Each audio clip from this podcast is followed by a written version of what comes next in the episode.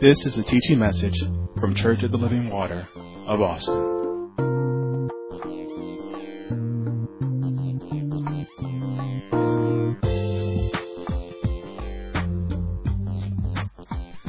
That song was just so relevant to what the teaching is, right? You know, Jesus, the key to satisfaction. And we've been starting off with, who is Jesus? We said he's king, but you know what? Let me help you out. He's everything. He's everything you could possibly want.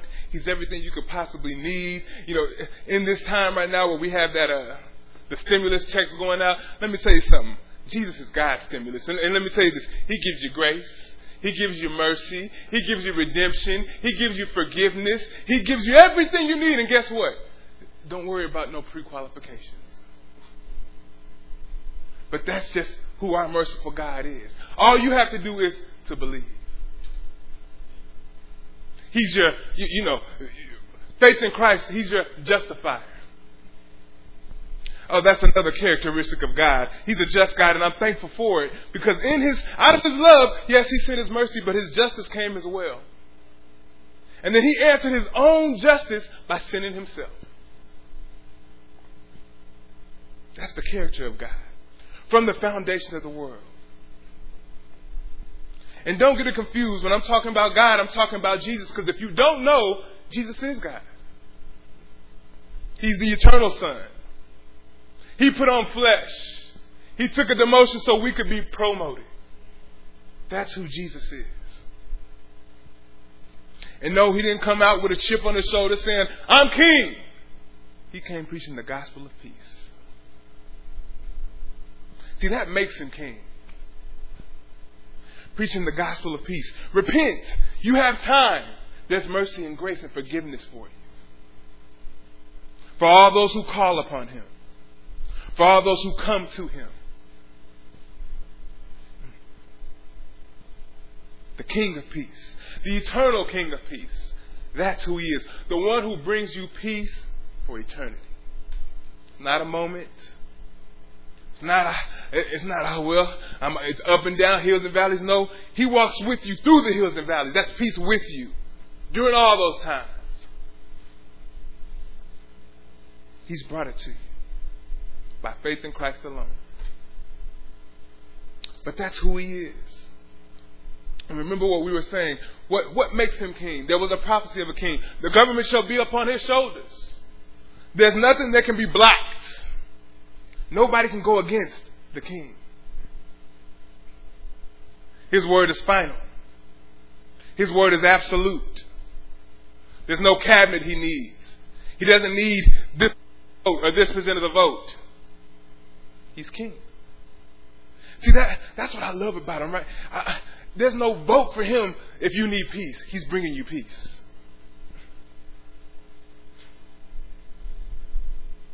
That's who he is.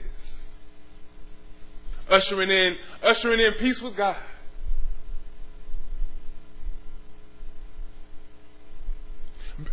Putting on our sins for us so that we didn't have to bear it. So that we didn't have to die. Who else is he? He's the righteous one. And what did we say about righteousness? Righteousness came to work peace in your heart. And we have now, the Spirit has been poured out upon us. We have now become his righteousness in the earth.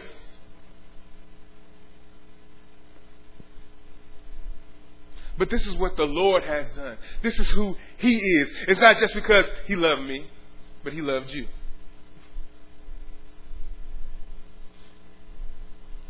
You know, there's not a person where God is like saying, that's a big sin. I don't know if I can forgive you. God has love enough to forgive everybody. He's not limited. He's not a finite God. That's why he sent himself. That's who he is. God's a finisher. You get it? He's a finisher. So I'm not sending finite man. Not only that, I'm going to pour out my Spirit into finite man and then watch me do the impossible. That's who God is. I'm coming for you, whether you know you need me or not. I'm coming. The Savior. That's who the King is. The King of Peace. He's here to save you. And all you have to do is believe. All you have to do is repent, for the kingdom of heaven is at hand. Like I said, He put on sin nature for us when righteousness and holiness was His nature. And I'm so glad that only He could do it. Because in God's just ways, because righteousness and holiness was His nature, He rose up. He rose up again to go to His next phase for who? For us. As intercessor. Ever interceding, being our mediator on our behalf.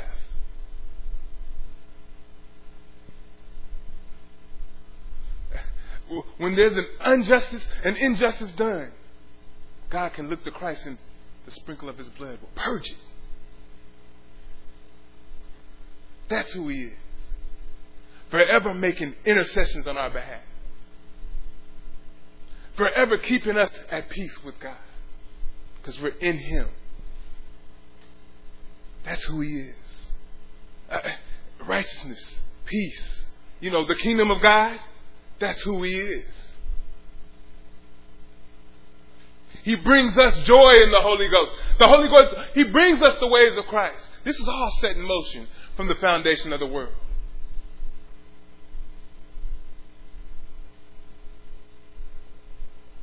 Knowing He had to die for it. Knowing He had people that weren't going to accept it. That weren't going to believe it. He still sent forgiveness their way. That's compassion. Knowing people that, listen, I've borne your griefs. I've carried your sorrows. There's nothing you can say or you can do that can pull Jesus' compassion away. No, that's too much. No. There's nothing you can do. A compassionate Savior. You know, the stuff that we frown at, we turn our noses up at. Merciful Savior says, but I want them too. Because that's just the thing about it, right? We have to remember, somebody turned their nose up at you at a time. But for grace. But for Christ Jesus. Who works peace in our hearts through His righteousness. That's who He is. So when all the people were seeing this man walking around doing miracles and talking about the kingdom of God, when we get to Matthew 5, and He opened His mouth and taught them, saying, everybody was listening. Because guess what? Everybody needs eternal peace. Well, I'm not talking about what you put on the headstones, rest in peace. No. If you don't have Christ, there will be no rest in peace. That will not be. You can put on there what you want to, but that's just nothing but money spent.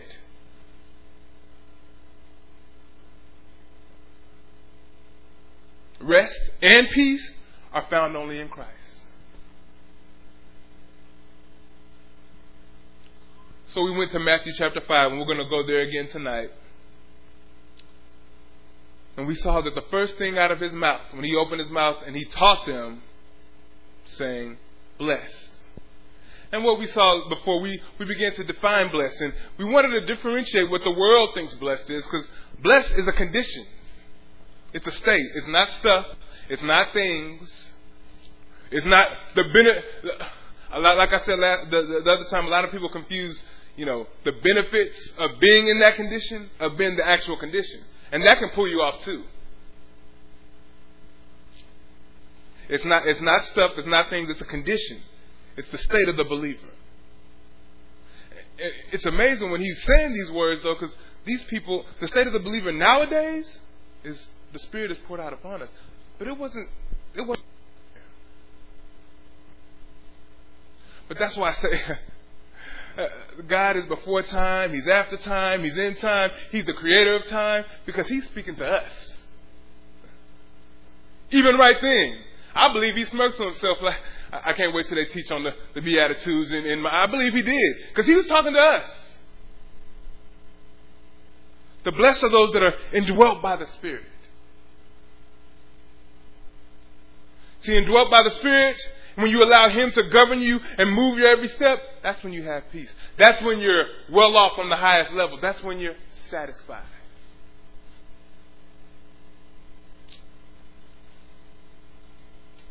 That's true satisfaction. That's when you're complete. That's when you have nothing missing.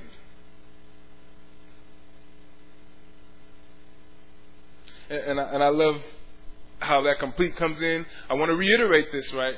It's not like, oh, well, I'm merciful. I've obtained it. No.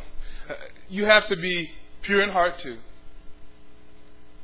You have to hunger and thirst for righteousness. If you look at the end of all these things, they're really all saying the same thing. The merciful will obtain mercy.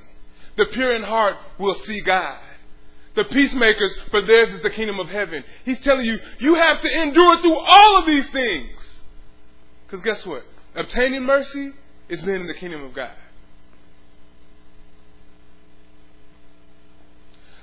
You're not going to get to see God's. You're not going to get to see His mercy fulfilled in Christ until you go on to be with the Lord. That's the fulfillment. That's the end of your salvation. So all these things are what describe the believer.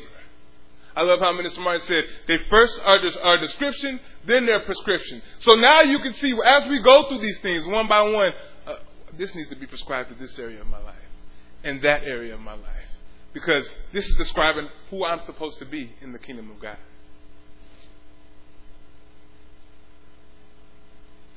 And let me tell you this, everything that Jesus described here, He was just describing who He was, who He is.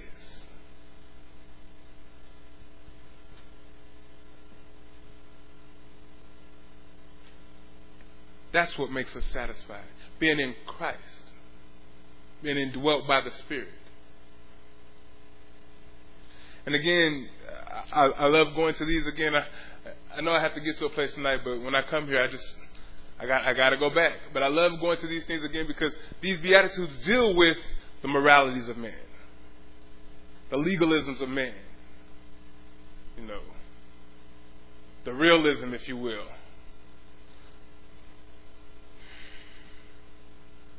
And when men get to talking and they get their outside appearance of what they think is good or what's moral or what's acceptable in their eyes, they tend to forget the realities of the Scripture.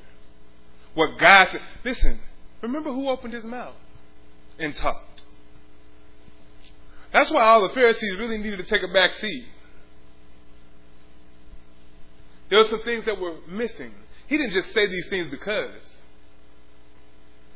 If they were listening well enough, they could see that's His mercy towards you, Pharisees.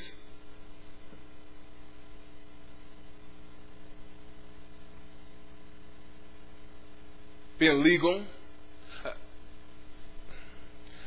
I've come to a point, right? Being legal or moral, that's just, to me, you're just not convinced. Your mind's not made up.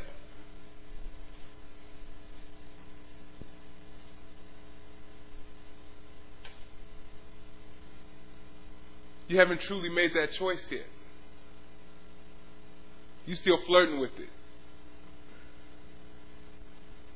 While right now is the dispensation of mercy. But then you have warnings all over the Bible. But life is but a vapor. Now is the time.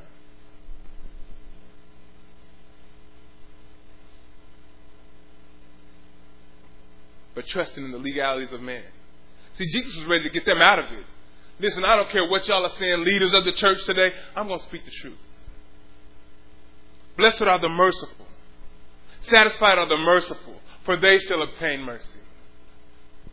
Not these ones. See, I'm telling you, He's saying these things because this is what He saw in the church.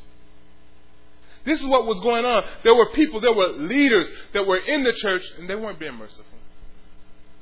They weren't showing God's forgiveness. You know, the forgiveness that He sent from the foundation of the earth. Listen, Jesus, forgiveness was right there in front of them, and they didn't want to hear it. He was preaching the kingdom of heaven. Repent. Here is your grace and mercy here.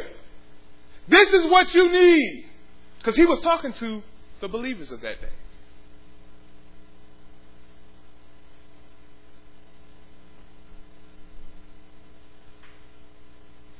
So we went into the first one again. Mine was, verse 7 was my first one. Blessed are the merciful, for they shall obtain mercy. And again, before I continue here, I wanted to reiterate what my objective was. The importance and objective of this teaching in Matthew 5 and forward is to show the believer who they are and how to progress in Christ. It's simple.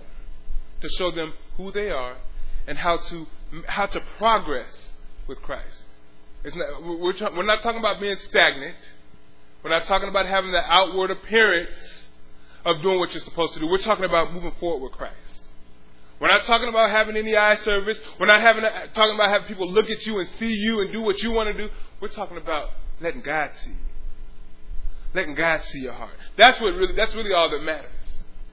Letting Him work it out inside you. So we said that what is mercy? I said that mercy is unmerited compassion and devotion that responds to and meets one's needs, even though the one that we offended against has the right to punish us, and it's within their power. That's what we need to understand about mercy. I got to say it again. God has every right to. With the sin we had, we were owed wrath.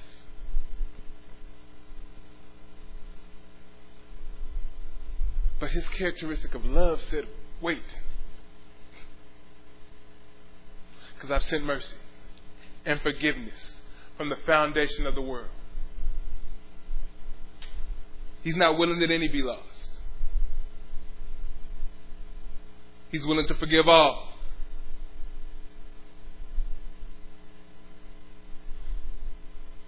And so we said that being merciful is rooted in forgiveness.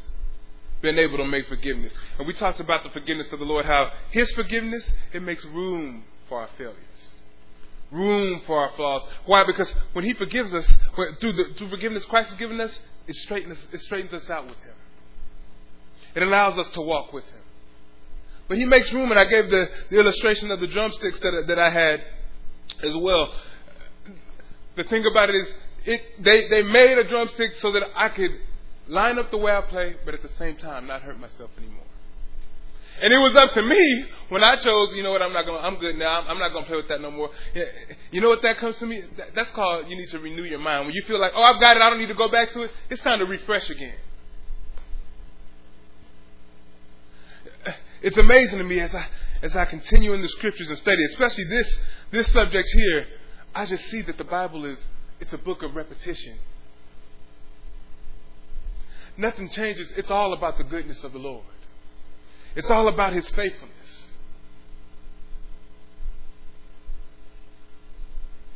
It's all about His forgiveness to you, His mercy to you. You think about the children of Israel. They were in and out with God. And it seems like His mercy was unyielding. His forgiveness, because He kept forgiving. He kept forgiving. But He had a plan for their redemption, for their total redemption. And then He said, not only that, like I said, I'm going to pour out my Spirit on you so that you have the ability to walk perfect in your generations, to walk with God, to be in relationship with God. That's what forgiveness is. Forgiveness is relational because it takes two. It takes the forgiver and it takes the forgiving. And that's what God said. He said, you know what? I'm going to give you forgiveness. You know why? Because I desire a relationship with you. I desire restoration. I desired us to be restored to what we were before. That's forgiveness. And a lot of us walk around here with this unforgiving heart, unmerciful heart, forgetting where we've come from, forgetting the mercy that God has shown us. So once you forget that, how can you look forward to what mercies you need?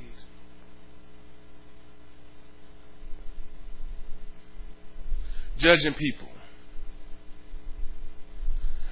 by your standards. You're not judging the sin by the word, you're judging people.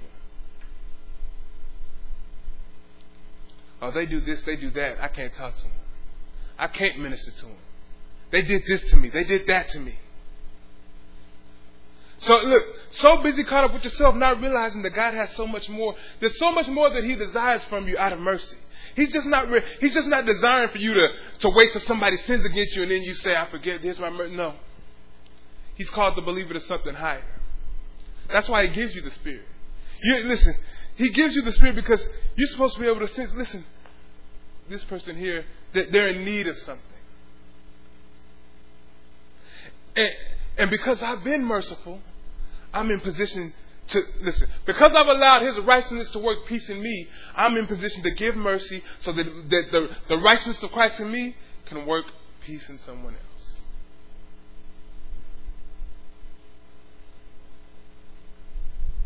But we're so concerned with ourselves. Oh, I ain't got time to do this. I'm caught up with that. Maybe I'll check this, I'll do this, I'll do that. Life is but a vapor.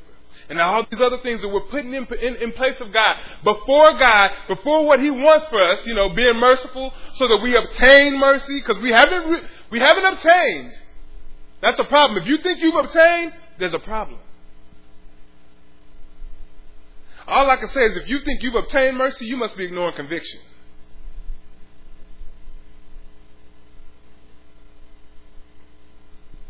Because I'm going to tell you right now, since the day that I received salvation, if I could count how many times that I've fallen and received mercy,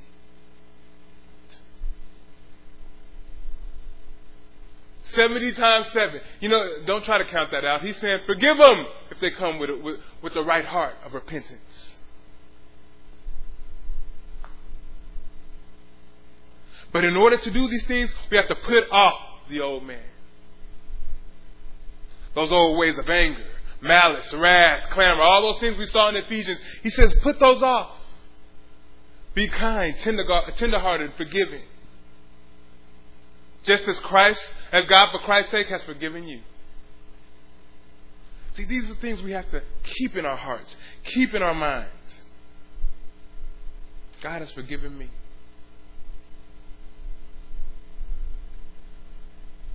And by his forgiveness, I've seen hope.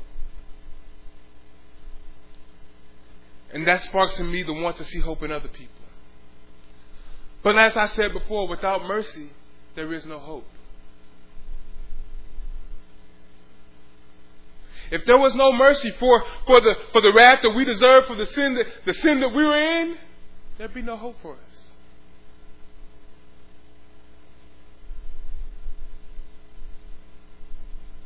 Damn to hell.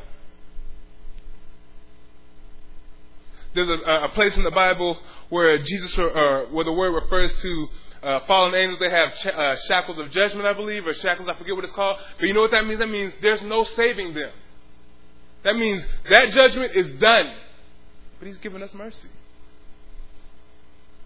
I'm so glad that that's how he's dealt with us. Mercifully. With forgiveness. Listen, with thoughts of our tomorrow. So he gives us things for today. Like I said last time, store up your mercies for tomorrow. Don't ever think that you're above or beyond a certain thing. Especially teachings. Especially this Beatitude teaching has been taught over and over again in the church. Listen, like I said, it's repetition. If we don't have to go here to talk about being pure in heart, to talk about his righteousness. The Bible talks about it front to back.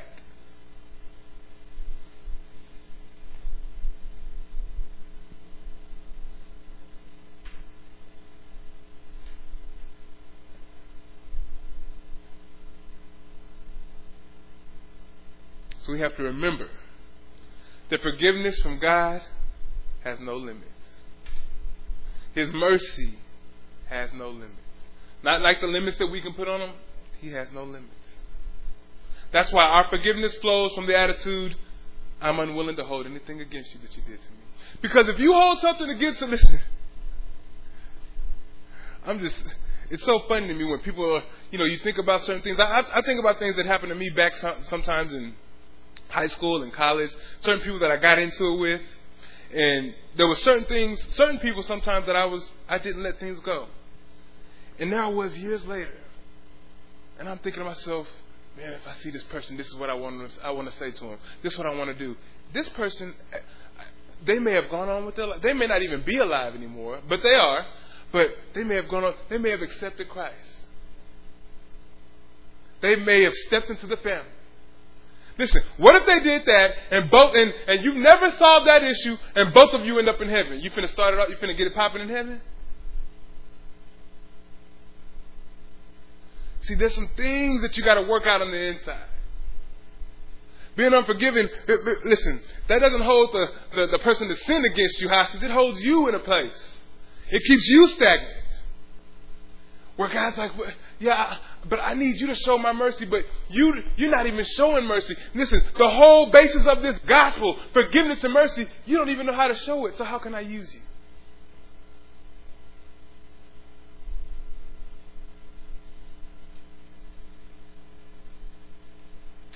That's why I said Jesus is usually talking to the one who's been offended against. Because I'm telling you, I believe he said that because 9 times out of 10, they're the ones who end up not being in the kingdom.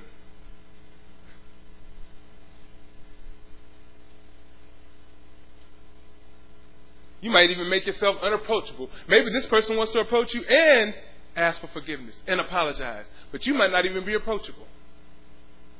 Because you deal out of wrath or malice or anger. Something that you stored up, resentment toward another individual that is supposed to, look, like I said, they could be in the body of Christ now. That's supposed to be your brother. That's supposed to be your sister. And what did Christ say? What you've done unto your brother, you've done unto me.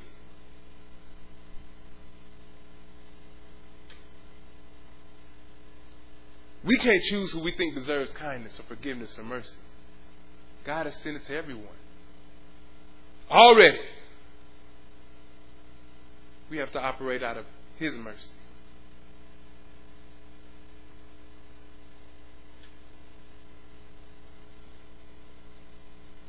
We have to be the merciful. Now, when I say merciful, I want to get this straight. Being merciful doesn't mean that you take sin lightly. Your sin or anybody else's sin. Because that's not being merciful. Allowing somebody to sit in their sin and think that they're getting away with it, that's not being merciful. That's a helping hand down the wrong path.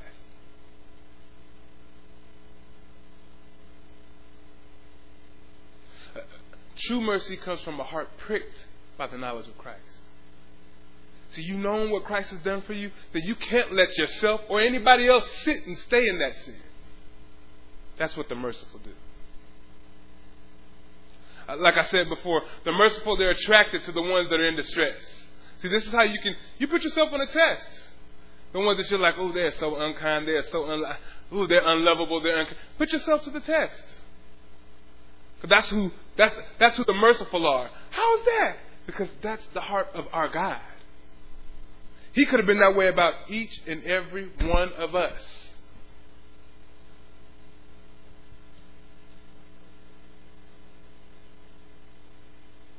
So we just have to look at, listen, no matter how difficult the situation seems or how hard it is for us to be forgiving and merciful, we just have to look at it as another opportunity for Him to work His righteousness, for righteousness to work His peace in us through mercy.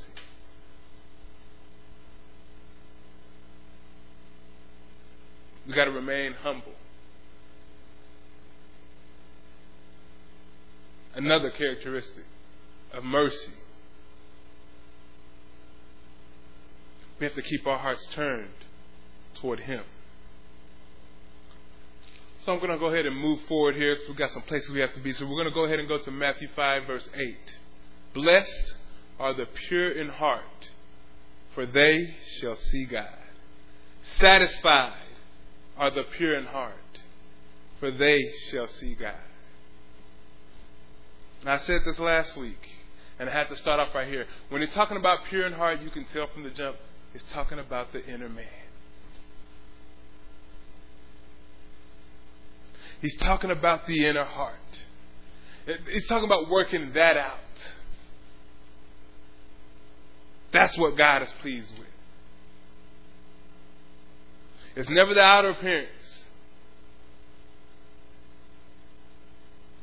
Like I said before, that's why He pricks. That's why it comes from a heart prick for the knowledge of Christ, because He works from the inside out, so He makes sure that the change is permanent.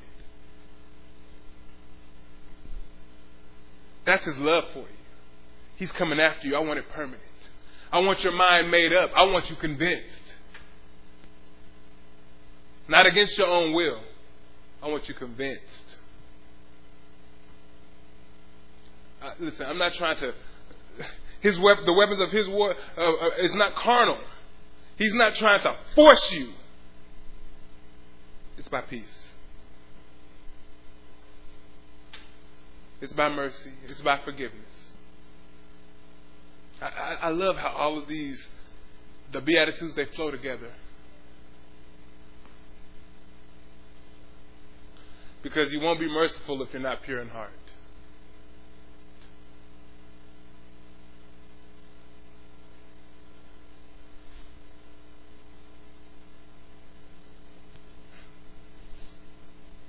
And listen, the way that I just did that one from that one, you could do that from the beginning on down. You won't be the poor in spirit if you're not mourning after. You could do that. All these work together. Like I said, this is the believer. It's not, I need to be this and that, and I can pick. No. We're not cherry picking. You need it all. Because all of this is the goodness of the Lord. So He wants to change permanent. On the inner man, from the inside out,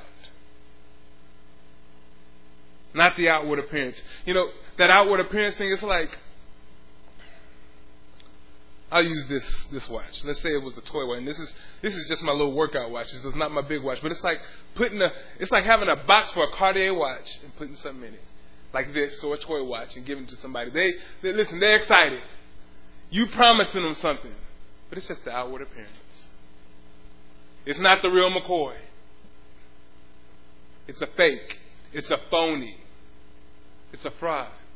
And God's trying to make sure that we're not doing that, because life is but a vapor. And the kingdom of heaven is at hand. So repent.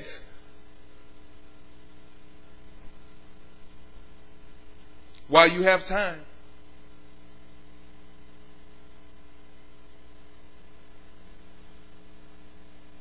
That's why I love the pure in heart. And I said, repent while you have time. That's the place where your heart needs to be. Where you were at that point where you were convinced. Like I said, when your heart was pricked by the knowledge of Christ, that's where you need to make sure that you maintain your heart. And that takes work. It's just like anything. You should be able to see is anything as good as now in the pandemic. Things that you started at the beginning that you haven't kept up with, they've fallen off. It wasn't essential. It's fallen off. You have to keep up with these things. You have to maintain these things. The heart of repentance will keep you as a believer grounded and established, so that you're not moved from the faith.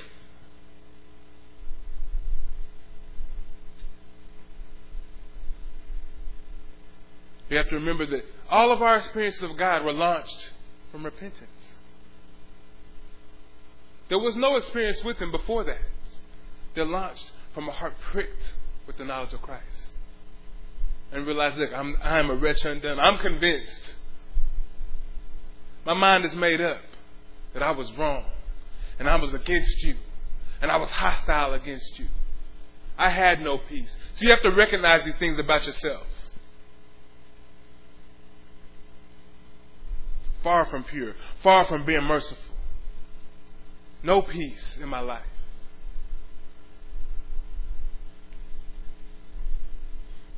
And so last week I gave a definition to repent, and I said it's to have your heart grieve or mourn so much that I'm ready to change my mind about sin. It's to desire clean hands and a pure heart. Now, I didn't go here last week, but I have to when talking about desiring clean hands, longing for cleanness. So we are going to go to Psalm 51.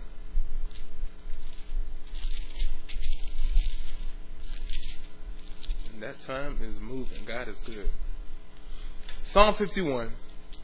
And I'm just going to start at verse 7. And this is David. And I want you to know, David is God's man. Listen, for all intents and purposes, David's a believer. He is a believer in God. But just like the people of Israel, just like us, he's fallen.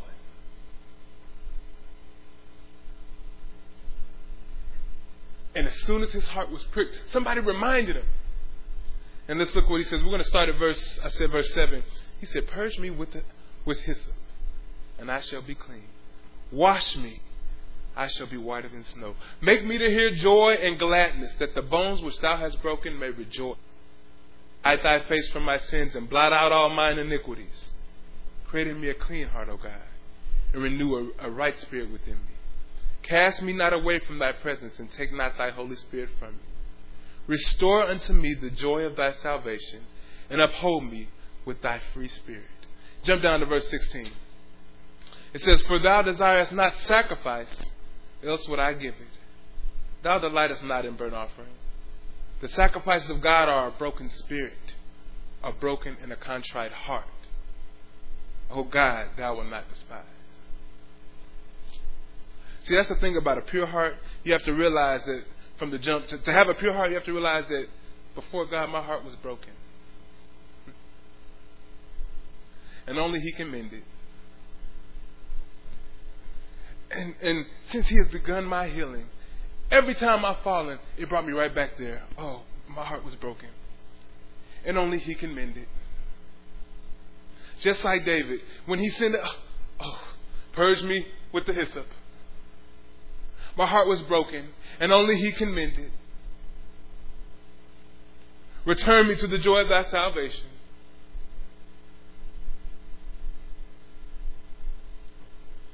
While we're in Psalms, let's go turn back to Psalm 24. We went here last week, but I have to go there again. Psalm 24, verse 1 through 6. And it says, "The earth is the Lord's and the fullness thereof, the world and they that dwell therein.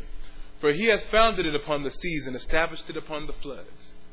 Who shall ascend into the hill of the Lord? Or who shall stand in His holy place? He that hath clean hands and a pure heart, who hath not lifted up his soul unto vanity, nor sworn deceitfully, he shall receive the blessing from the Lord, and righteousness from the God of his salvation. This is the generation of them that seek Him, that seek thy face, O Jacob, Selah." He said, who will see God?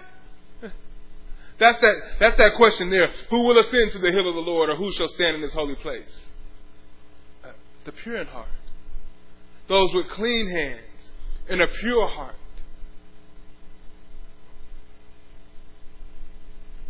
Who keeps their heart right there at that place. Our heart was broken, and only He can mend it. See, and this is where your mind should go. When you get to that place and you've fallen again, my heart's broken because I've sinned against God. And only He can forgive me and restore that relationship.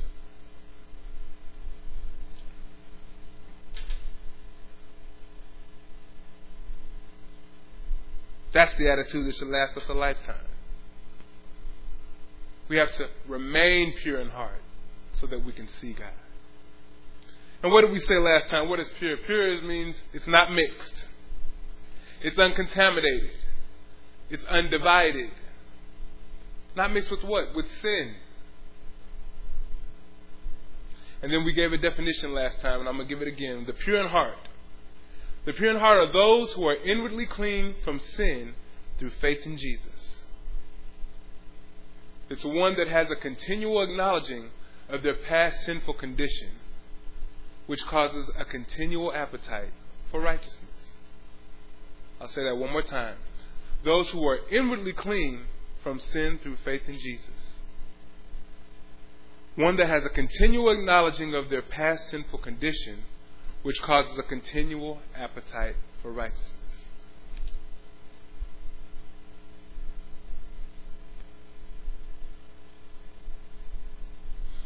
See, there's real purity in the heart of the believer. But see, it's mixed. So here's what it should be in the heart of the believer. It should be, I long for a pure heart. But that's not just it. I hate the impure heart. That's the other half of it. Because many people want and long to do what's right in their heart. But like I said before, they're not convinced of their old ways are not the right way. They're not convinced that the old ways are impure. Or they made a legal argument that it's not, or a moral argument that this is not that impure. See, it's two-sided. Listen, you have to have your mind made up that I need a pure heart. Then you have to have your mind made up that an impure heart I hate.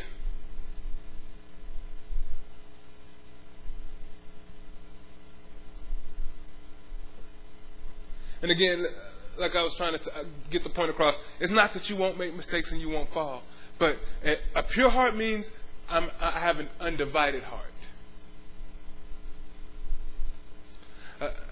It means I have a heart that's cleansed or purged. And we're going to get into those two things, an undivided heart and a heart that's cleansed or purged. Turn with me, if you will, to 1 Kings. We are going to talk a little bit about Elijah today, a little bit about Jezebel and Ahab. Let's go to 1 Kings chapter 16. And the reason I'm starting at 16 here is I want to give you a little background on Jezebel and Ahab in case you didn't know, which I'm sure we all have heard about Jezebel and Ahab, but I want to still give you a background here. So this is the time in Israel, and I had to do some extensive studies on this as well, because not all of this is mentioned in the Bible. But this is the time in Israel where the nation of Israel was torn in kind of two. There was the south part of the nation, which was known as Judah, and then the north part, which was Phoenicia. Now, Jezebel was from this Phoenicia. Okay? And I want you to understand some things about Phoenicia, right? Phoenicia was the total opposite of Judah. See, Judah was the place where they worshiped the God of Abraham, the God of Isaac, the God of Jacob. Judah is that place. Phoenicia was a cosmopolitan place. Lots of people there. Hey, lots of religious diversity. Sounds like America. That's what it was like. That's where she was from. Not only that, but Jezebel was, she had a rep. Okay, and we're going to read about her, but she had a rep for murder, promiscuity, iniquity. She's the one who brought forth these false idols into the children of Israel. So let me give you all a little bit of a backstory here. We're going to read 1 Kings 16, verse 29 through 33, and then we'll move forward in 1 Kings. And it says, in the 30 and 8th year of Asa, king of Judah, began Ahab the son of Omri to reign over Israel, and Ahab the son of Omri reigned over Israel in Samaria 22 years. So I want you to see right there, we're talking about Ahab, and you see where he's in. He's in Judah. He's in the south. Where, listen, he's where we worship the God of Abraham and Isaac. I want you to understand that. Now, and mind you, from the north, from Phoenicia, we're going to read about Jezebel. And Ahab the son of Omri did evil in the sight of the Lord, above all that were before him. So he was already evil. His heart was already... Listen, I want you to understand something about the kings of Israel. These people knew what the word was. It wasn't like they didn't know. It wasn't like we're going to put some king in and now we have to tell them about our whole history and where we've come from and who the God of our fathers. No. They knew it more than most. But it says he was evil in his heart already. Verse, 30 again. And Ahab the son of Omri did evil in the sight of the Lord above all that were before him. And it came to pass, as if it had been a light thing for him to walk in the sins of Jeroboam, the son of Nebat, that he took to wife Jezebel, the daughter of Ithbal, king of the Zidonians, and went and served Baal and worshipped him. And he reared up an altar for Baal in the house of Baal, which he had built in Samaria. And Ahab made a grove, and Ahab did more to provoke the Lord God of Israel to anger than all the kings of Israel that were before him.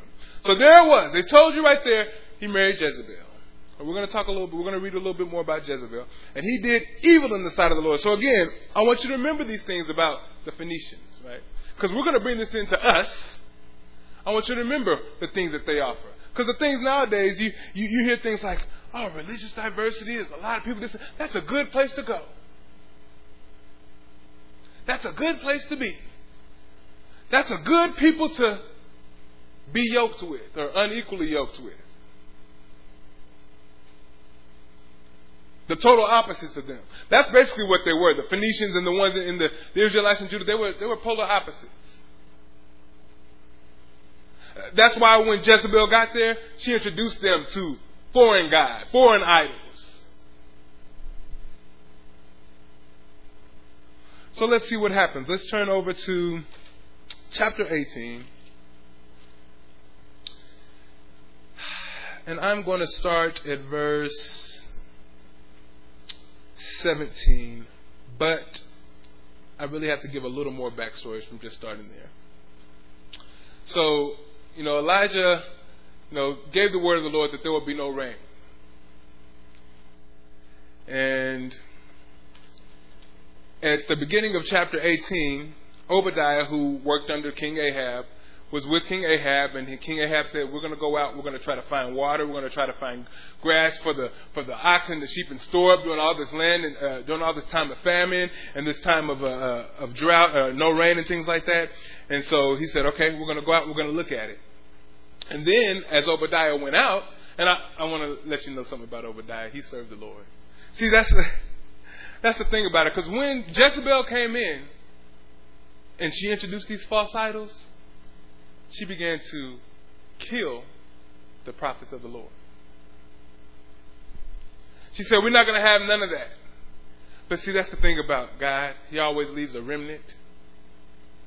Because I just have to read this, because this is, this may be off the subject, but this has blessed me. In 18:4 it says, at 3. And Ahab called Obadiah, which was the governor of his house.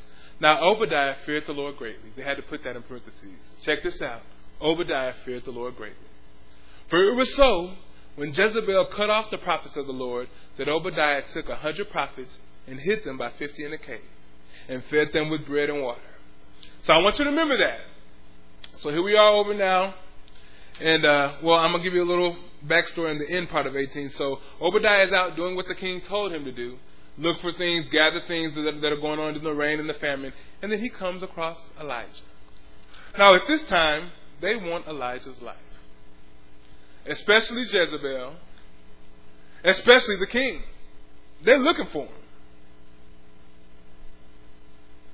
And so Elijah tells them, hey, I want to see the king. Take me to see Ahab. Or let Ahab know I'm here. Obadiah, off the muscle, if you read it, and you can read it on your own time, Obadiah was like, you trying to get me killed. Because what you're going to do is, you're going to tell him to come get me, and then you're going to run off. And when he comes back and finds you not here, the king going to put me to death. And Elijah, being a man of God, said, no, go get him. I'm going to meet with him today. And so I'm going to start here, chapter 18, verse 17. And it came to pass, when Ahab saw Elijah, and Ahab said unto him, art thou he that troubleth Israel? And he answered, I have not troubled Israel, but thou, and thy father's house, and that ye have forsaken the commandments of the Lord, and thou hast followed Balaam. Now therefore, send and gather me all Israel unto Mount Carmel, and the prophets of Baal, 450, and the prophets of the groves, 400, which eat at Jezebel's table. So Ahab sent unto all the children of Israel, and gathered the prophets together unto Carmel. So I just want you to understand the predicament that Elijah's in right here. That 150 that Obadiah put in the cave, they're not there with him. He's by himself. He's in front of the king and saying, go get the people of Israel. The ones that are the one that God has. He's going to extend mercy again because they have fallen away. Go get the people of Israel. Go get all the priests of Baal.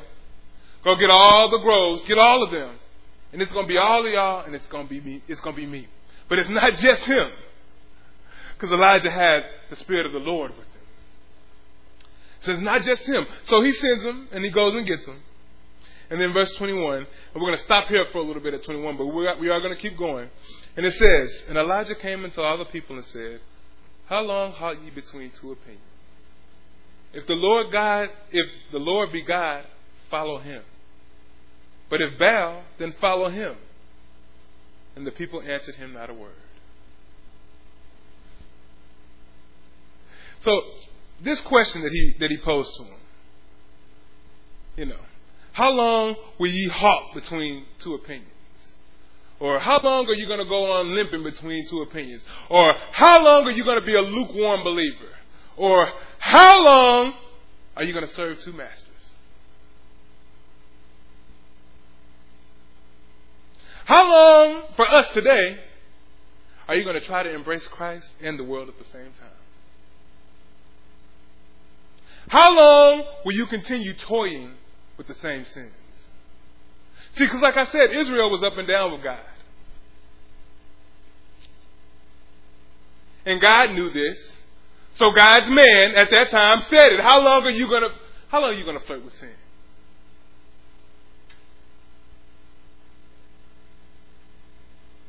Never giving yourself to either one of them wholly. Not giving yourself to Christ fully. Not giving yourself. But let me tell you something. Christ wants either all or nothing. You feel like you're splitting yourself two ways, but really you have none of Christ.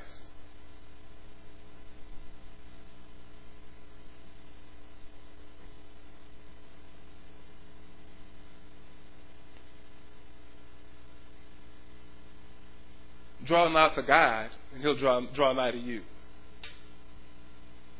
See, that's the thing. That's what He said here back in verse. What's that? Verse 21, he said, if the Lord be God, follow him.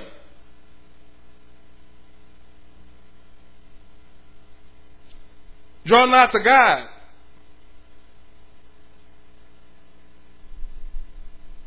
Cleanse your hands, ye sinners, and purify ye hearts, ye double-minded, you of two opinions.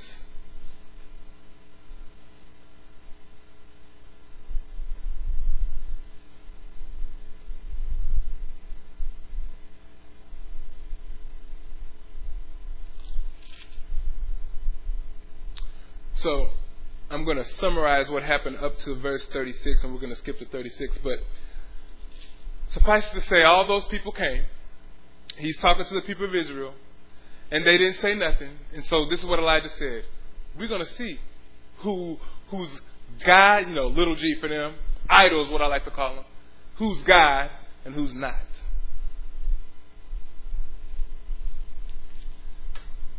So he built up an altar. Well, first off, let me just tell you. I'm going to read a little bit of it because it's so amazing to me. Let's look at the sacrifice of Baal's prophets. Let's read a little bit of verse 25. And it says, and Elijah said unto the prophets of Baal, choose you one bullock for yourselves and dress it first, for ye are many, and call on the name of your gods. But put no fire under. Remember, there's many of them. 450 plus of each. Remember, there's a bunch of y'all. All of y'all calling forth the name of your gods. And they took the bullock, which was given them, and they dressed it and called on the name of Baal from morning, evening, until noon, saying, O Baal, hear us.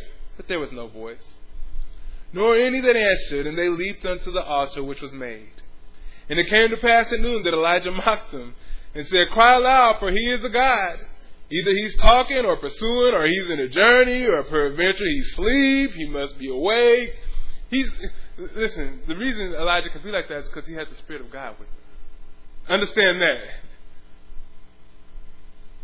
And they cried aloud and cut themselves after their manner with knives and lancets till the blood gushed out upon them. See, that's what I wanted to get to. You know, it's amazing to me that he had to go back to the children of Israel who knew the Lord God.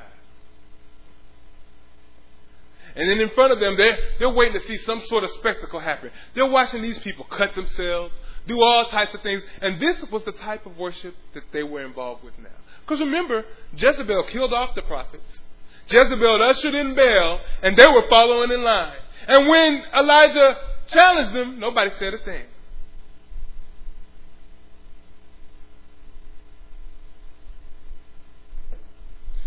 It's amazing the little things that, the small foxes. At this point, it wasn't a small fox, but bring that into today.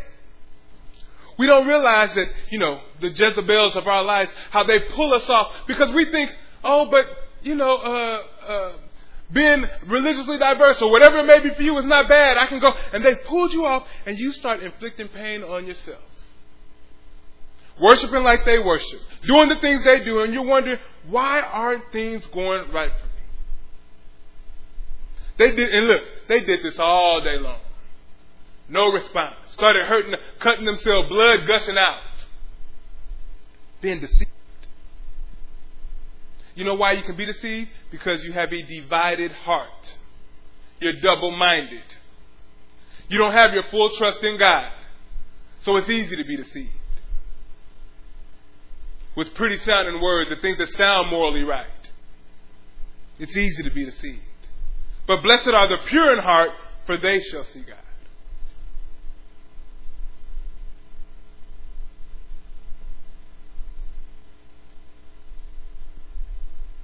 And it came to, verse 29, and it came to pass, when midday was past, that they prophesied unto the time of the offering of the evening sacrifice, that there was neither voice nor any answer, nor any that regarded.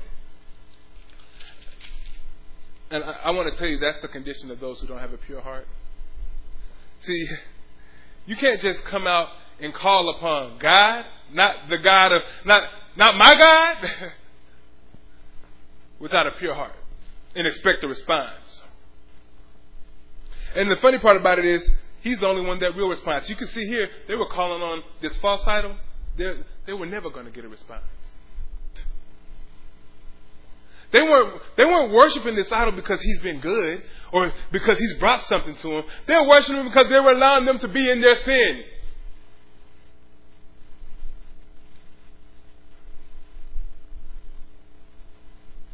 Allowing them to get rid of the things that they wanted to do.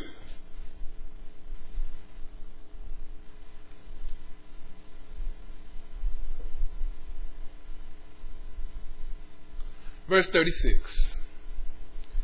And it came to pass at the time of the offering of the evening sacrifice that Elijah the prophet came near and said, Lord God of Abraham, Isaac, and of Israel. He's talking about the people there. You're still the God of Israel. Let it be known this day that thou art God in Israel, and that I am thy servant, and that I have done all these things at thy word. See, that's the pure of heart are motivated by his word. All the things that I do, listen, the pure in heart can say, yeah, there's 450 plus there, but God's word said to do this.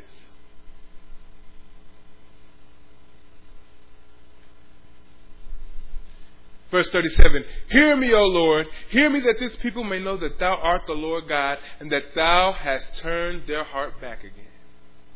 See, he wanted to say, bring their heart back to that place where I'm broken and only he can mend me.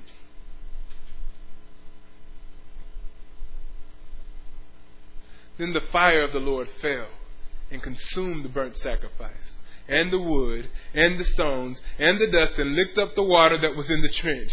And when all the people saw it, they fell on their faces, and they said, the Lord, he is the God. The Lord, he is the God. And Elijah said unto them, take the prophets of Baal, don't let one of them escape. And they took them, and Elijah brought them down to the brook Kishon, and slew them there. See, this is what I was talking about as well. We're talking about a divided heart, but we're also talking about a heart that's purged. A heart that's clean. See, once their heart was turned back, you know what he said, do? Now get rid of them. He said, kill that. Mortify that, because, listen, you're going to get right. If you don't, if you entertain it, you're going to get brought right back to where you were before. He said, take them out and get rid of them. And let me tell you something, that's the commandment of the Lord. He wasn't just saying that. That was what the Lord commanded them to do. Get rid of them. Purge yourself from them. Them 450 plus prophets. The ones that say, doing this is right. Worshiping this way is right. Going against God. Listen, not having, using morality and using legalism to justify their righteousness. Or what they think is righteousness. Justify their sin. There you go.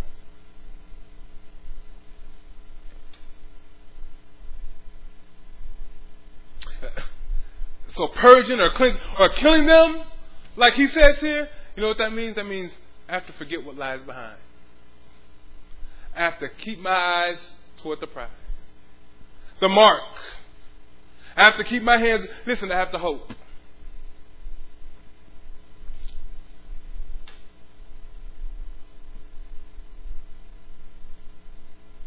because he's called us to the kingdom of heaven.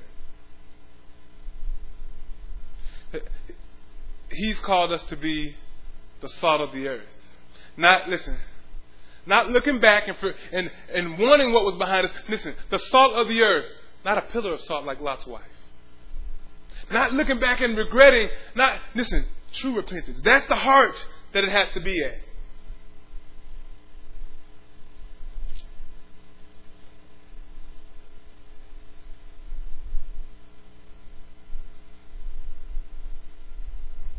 When Jesus says, blessed are the pure in heart, he says, blessed are those whose heart are undivided,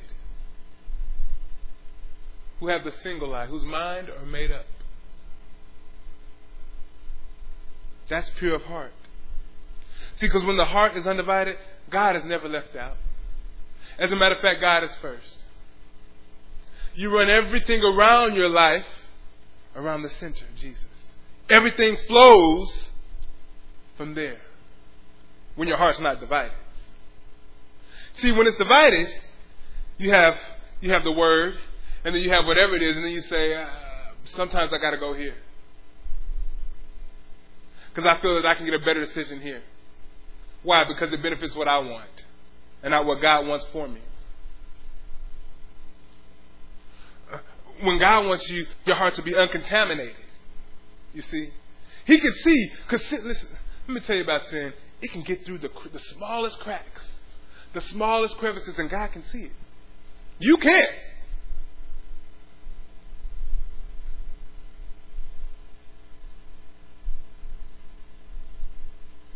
So this one takes real self-examination. This will show you who or what your faith is truly in.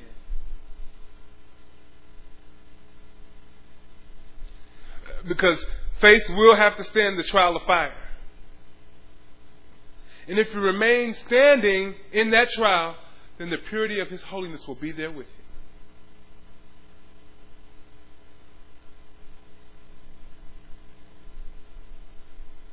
But it's all about having your faith in Christ.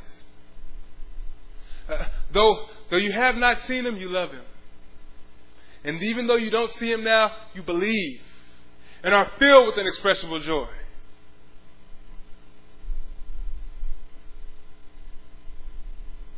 See, He is an invisible God to us now.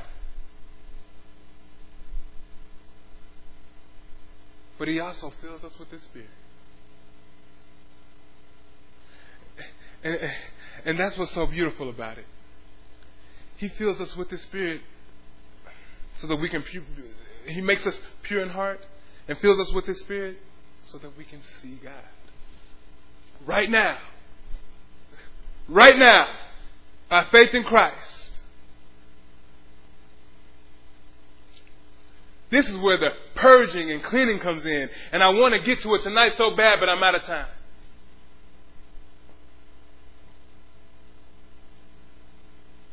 But we have to remember that the Word of God is quick, powerful, sharper than any two-edged sword. It can divide from what's pure and holy and what's merely just soulish, carnal, fleshly. It's the discerner of the thoughts and the intent of the heart. The Word of God is.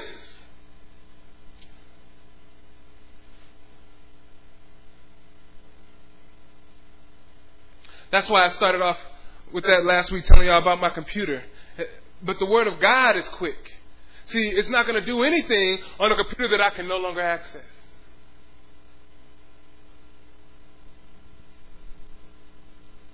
But with my whole heart have I sought Thee. Let me not wander from Thy commandments. Thy word have I hid in my heart that I might not sin against You. That's pure in heart.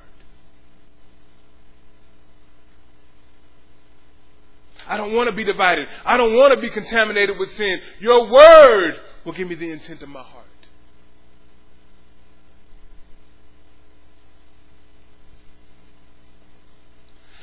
My concern is not sinning against You. I'm not concerned with what other people say, not what other people think.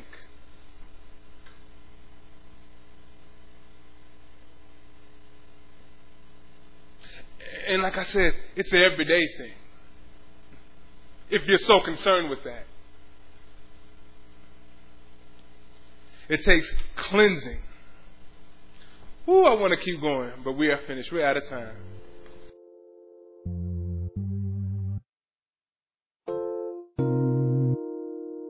This has been a teaching message from Church of the Living Water at Austin. For more information about our ministry, please go to our website at livingwateraustin.net.